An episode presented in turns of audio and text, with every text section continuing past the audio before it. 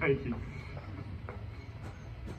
So I'll set the context just a little bit. For the last few months, we have been going through Paul's letter to the church in Ephesus. The first three chapters are all about God's blessing, all the ways that He blesses us, chose us in Christ before the foundation of the world. He's adopted us into His family as children. He's forgiven us our trespass. He's given us the, the Holy Spirit as a down payment, as a deposit in our hearts. That we have an inheritance uh, waiting us in the fullness of the kingdom. First three chapters all about God's blessing. The last three chapters, four through six, are all about okay, what happens now that we have been given a share and a participation in God's life? Um, and so we can talk using the words of like application, like, hey, this is what it looks like. This is what it would mean for me. These are the kind of patterns that began to take shape in my own living and being and doing because of what God has done for me. And so we find ourselves this morning in chapter 5. It's the second section of what participation in Christ looks like. Last week I left you with the question. Uh, you remember Ignatius Brianchaninov said the beginning, the first step in this life of discipleship um, is the ardor of zeal. Sort of foundation is the ardor of zeal. You have to want to be filled with all the fullness of God. So, how much do you actually want that? How much do you even spend any time whatsoever thinking about that? I know that that's not first on my list typically, but how much do you want it? This morning, Paul is going to encourage us to become imitators of God. That sounds bold to me. To become an imitator of God. God who spoke and things came to be. God who upholds everything that is, you and me, and all that exists by the word of his power. Can we create out of nothing? Can we sustain even our own lives or even our own thoughts? How do we become imitators of God? I think, this, I think that our text this morning, the rest of it is going to open up some of this for us. Um, but first, let's go to the Lord in prayer. Heavenly Father, you're the one who generates and gives. And we come before you this morning open to receiving all that you have to give. We pray that as we take up this posture of openness and reception before you, that you would be at work in our own hearts, uh, reaching into them, uh, placing within us the good seed that brings forth life. We pray that you would work the power of your Spirit in us so that we might become something new something even that looks a bit like you. We pray all of this in Christ's name. Amen. So last week, I was in Tennessee. I was on study leave at a place called Fairhaven Ministries, which is just over in Roan Mountain, and you take a left and a hairpin turn and go way back um, uh, into the hollow there. And there's no cell service, there's no internet, there were no crying children, and it was very restful for me. I slept like a baby. Well, not like my baby, but I, I slept well. Um, it was a great week of rest and of learning and of stretching and of growing. Um, all of us, there were six other pastors there, and we all took COVID tests before going so we wouldn't have to be concerned about, you know, sharing viruses and bringing them back to our families or churches. Um, Sounds nice for me, doesn't it? You might be wondering about Leslie. Uh, thankfully, her mother also took a COVID test and was able to come and spend the week with them. Uh, they were really excited for this. In fact, when we told them that, that Mimi and Papa were coming up to stay, they asked, Can we hug them? And we said yes, which they haven't done in months upon months. And they screamed. They were so excited. Mimi and Papa drove up the driveway. The kids went down the steps, and they didn't even make it down before Mimi and Papa had already gotten to them. They were just hugging. Um, it's amazing the things that we miss. Um, it's amazing how much kids need that kind of physical touch and interaction and love expressed. We welcomed them inside, which we haven't been able to do in months upon months. And we were sitting in the living room, and I was in the rocking chair, and everyone else was kind of scattered about. And I looked over, and to my left was Papa, Leslie's dad sitting on the couch, and in his lap had crawled Anna. and she had collapsed atop him. She had this arm around his neck, resting up on his shoulder, and this other arm draped down his back, and she had her head resting on his shoulder. She was completely limp. This Anna is the Anna who is always imagining something, always pretending something, rarely present, always somewhere else. But now, for a moment with Papa, she was completely and entirely content to be with him. I could see her face. Um, it was peaceful, it was filled with pleasure. She wasn't pretending anything, she wasn't anywhere else. She was right there. She wanted to be with Papa. And she was. So hold on to that image for a minute and, and jump with me to Sunday afternoon. I, Sunday evening, I go to Roan Mountain. Uh, Monday morning, we're opening up a work by Father Simeon Erasmo Leiva-Merikakis. I'm going to test you on that later. And in this book, he's taught, it's called the Way of Disciple. The Way of the Disciple. It's what I spent my work, uh, my week working on. Way of Disciple, chapter one. He says the foundational attitude of a disciple, of a Christian, of someone who's following Jesus, of someone who loves Jesus, who wants to receive from God's life, the foundational uh, sort of attitude is and must be a desire to be with Him. At which point I said, Well, goodness, how much time do I spend saying, Lord, I I just want to be with you. You who are Emmanuel, God with us, God who came to be with us in this world as one of us, even went to a cross for our sakes, wants to be with us that bad, who actually has promised that he will never leave us or forsake us. That he will, lo, he will be with us even to the end of the age. Always. He is always within us by the Spirit in our hearts. How much time do I spend desirous to be with him?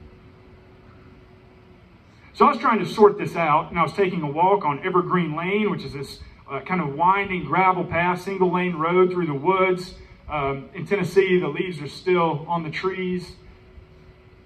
So there was a lot of color above me. Up to the left was a mountain, down below was a roaring creek echoing through the gorge. As I walked, I found a little footpath to my left and took the few steps up and began to ascend up to the, this high point seeking to be with God, whatever that would look like, be like, feel like, how could I offer myself? And as I was doing that, having not thought a second thing about it except, oh, how sweet, the Lord gave me this image of Anna with her head resting upon Papa's shoulder. Peaceful, content, full of pleasure and delight, totally present, totally with Him no other agenda. And the joy and the happiness and the contentment that was on her face, this child who's always somewhere else, was right there. And the Lord gave me that image in that moment, and it was like, this is what it's like. This is what I have for you. This is what I desire to give to you. To be with me. Desire to be with Him. Foundational reality of just what it means to be a Christian. An, a massive invitation to you this morning. Maybe that'll be homework for this week is to take five minutes every day and to put down your phone and to turn off the TV and to put away your books and any distraction and take five minutes and say, Lord, I just want to be with you. And see what he might do and say to you in that time. But I got a quote for you that will move us into the next uh, part of the passage. So I want you to listen to this, this quote from Leiva-Merikakis. It's pretty good. He says, We must return time and again to the Creator's hands, or arms perhaps. Return to the darkness of the cenacle, which is, which is another word for the upper room to the darkness of the upper room in Jerusalem between ascension, when Jesus ascends to the Father, between ascension and Pentecost, when Jesus sends the Spirit, that, that empty open space must return again to the cave of Bethlehem, where Jesus was born, that place of hidden adoration. Return to the Lord's tomb and abide within its marvelous emptiness. Return continually to the womb of the church, there to be reshaped by the same Spirit that conceived Jesus in the womb of the Blessed Mary. Christian life is at bottom about being continually rejuvenated and recreated by the power of the Spirit. This doesn't happen automatically. We must want. There's that question again how much do you want it? We must want to be made young and new again.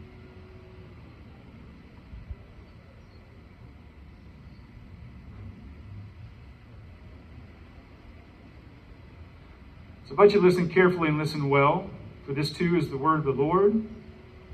Following along, you can turn to Ephesians chapter 5, just first two verses.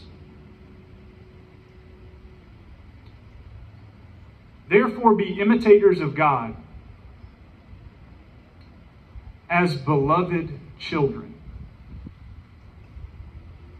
and walk in love as Christ loved us and gave himself up for us as a fragrant offering and sacrifice to God. One more time. Therefore, be imitators of God as beloved children and walk in love as Christ loved us and gave himself up for us as a fragrant offering and sacrifice to God. So, do you see the themes that have been swirling in my mind and my heart all week? This picture of Anna, this beloved child in the arms of her grandfather, completely at peace, completely with him, desirous to be with him. This invitation as a disciple, for this to be the foundational reality of my life, of your life, to desire to be with God in this picture of a child in the arms of a grandfather being some approximation of that. And then this call to become imitators of God. How? so I was turning this over. Part of what came to me is the reality of being a beloved child. Be an imitator of God. How do you do that? Well, as a beloved child, a, a child is radically open to whatever is before it. Children are not bothered by, you know, cable news and the frequent kind of election spin and the upcoming um, kind of election moment in our country and, and all the things that we see and we're troubled by. The, children aren't particularly troubled, although they are aware, but moment to moment they don't have the pandemic on their minds. Children are radically open to receive, well, from God They're radically open to receive from the others around them and the world in which they inhabit. An openness to reception. And then, I want you to notice something, and this is where the doctrine of the Trinity is actually important. Father, Son, and Holy Spirit, one God, three persons. The Father's role in the life of the Trinity, we've been this has been revealed to us in the scriptures. The Father's role is to generate and to give. To generate and to give. That's what the Father does always and continually generates and gives. The Son's role, the second person of the Trinity, the Son doesn't beget life, the Son is begotten. The Son isn't generating, the Son is actually, and giving, the Son is actually open and receiving. Like what? A child even became a child. The Son is open and receives, even as a child is open and receives. So, what I thought we could do if we're going to try to become imitators of God, we can't try to be the eternal Father, right? But what we can do is imitate the Son who has come and revealed his life to us and given us something to imitate, to follow, to live into, to share in. So, what I want to do really quickly is just go from the womb to the tomb and a little beyond and note how open and receptive Jesus is at every turn. Now, that is at first blush going to seem a little bit passive, but Jesus is not passive, he is open and receptive. We think of Jesus and we think of his great and immense power as Lord of heaven and earth, who has trampled down death by death. But what I want you to see is how that happened. And at every point, like a child, Jesus is open and receives. He's the Son of the Father. So if you would, go with me to the womb of Mary.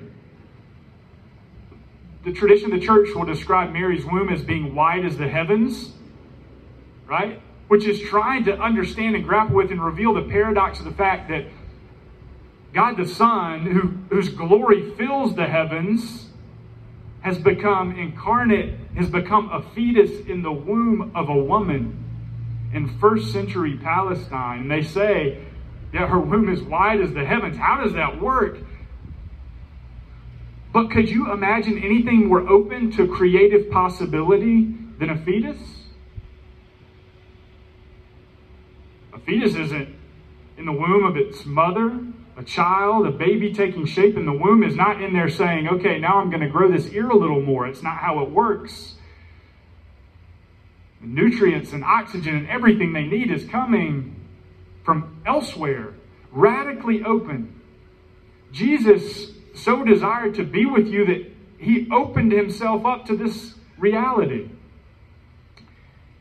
And then he was born and placed in a manger, a manger open to the elements, open to the animals who wanted to come by and grab a bit of hay, uh, open at the same time to the angels who came and pointed and saying, Glory to God in the highest and on earth peace, goodwill towards men. Open um, to the poor shepherds, poor Jewish shepherds who came and wanted to offer him worship and praise and share everything that had been revealed unto them. Open to the life of his mother and his earthly father there who were treasuring up these things, pondering them in their heart, open to the kings from the east who came to give gifts, honoring his divinity and his glory and anticipating his death and his uh, being wrapped again in swaddling clothes and laid in a tomb open to all of this, open to the world. Can you imagine anything more open and receptive than a baby who's lying in many ways helpless? Jesus came to us even in that space. He grows a little bit. He goes to the temple. Do you remember this?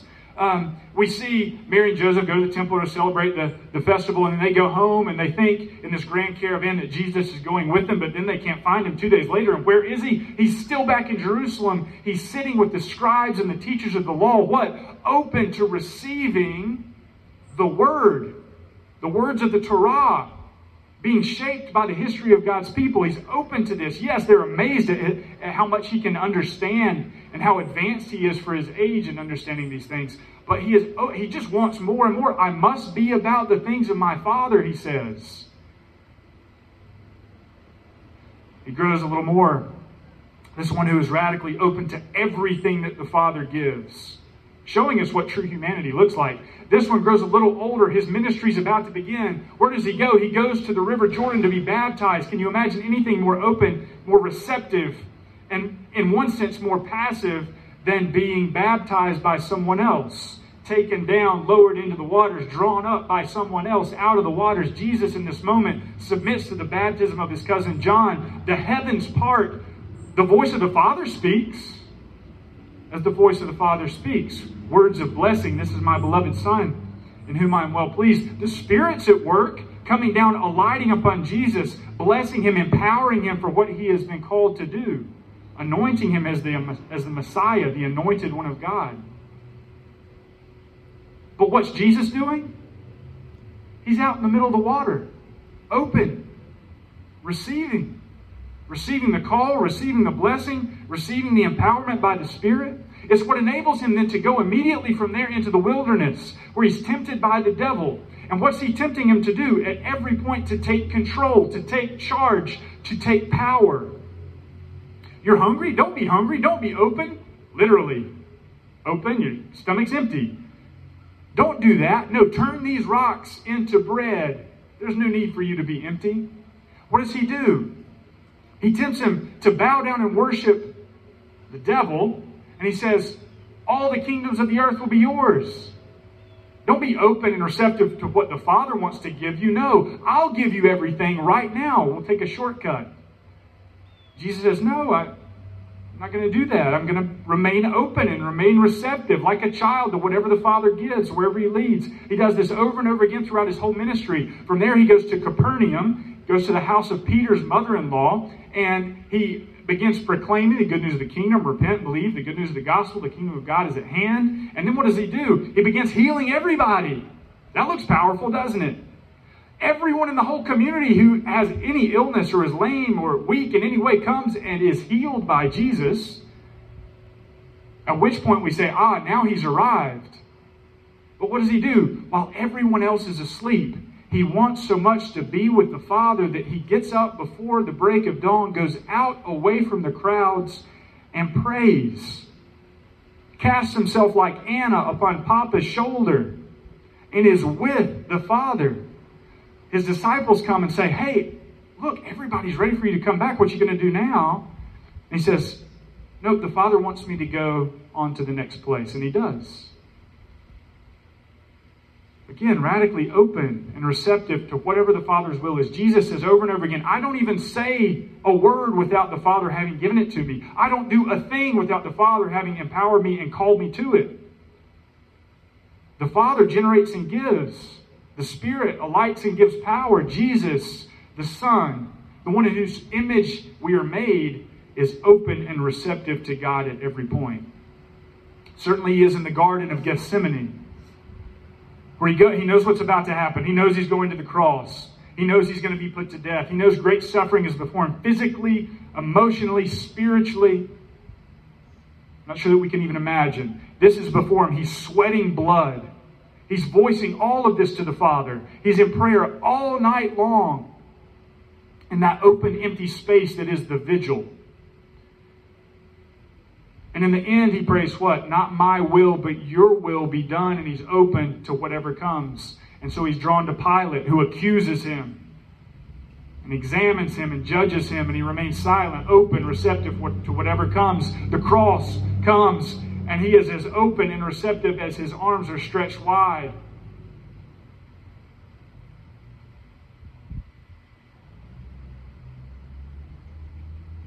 And he says, Father, forgive them, for they know not what they do. He's still open to us, even in that moment. He says, John, behold your mother, mother, behold your son. Still open to us says, Father, into your hands I commend my spirit. I give it to you. I'm open to you. I submit to your will and obedience. The soldiers mock him. If you're so powerful, if you're really the Son of God, come down from there. And certainly he could have.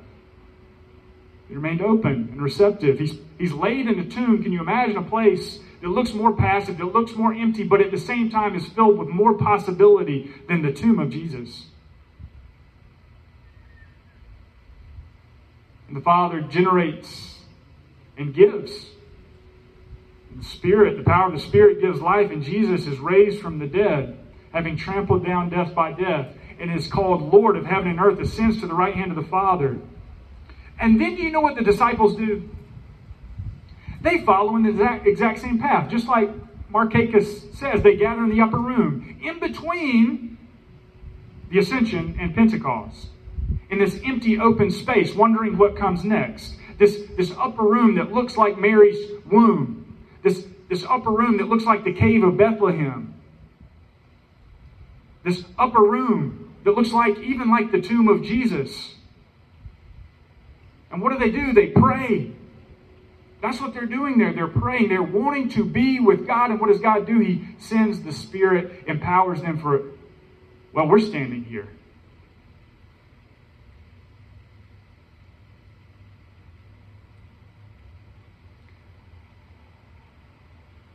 I think the call this morning is for you to be open, completely and totally and radically open to whatever God has for you in the next moment. And that's kind of scary. We don't know what the election brings. We don't know what the pandemic is going to do. There's so many things we don't know, but what is God calling us to? At every moment, to be with Him.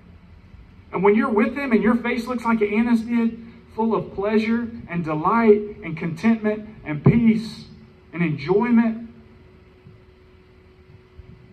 at that point, it actually becomes pretty easy to receive whatever God gives.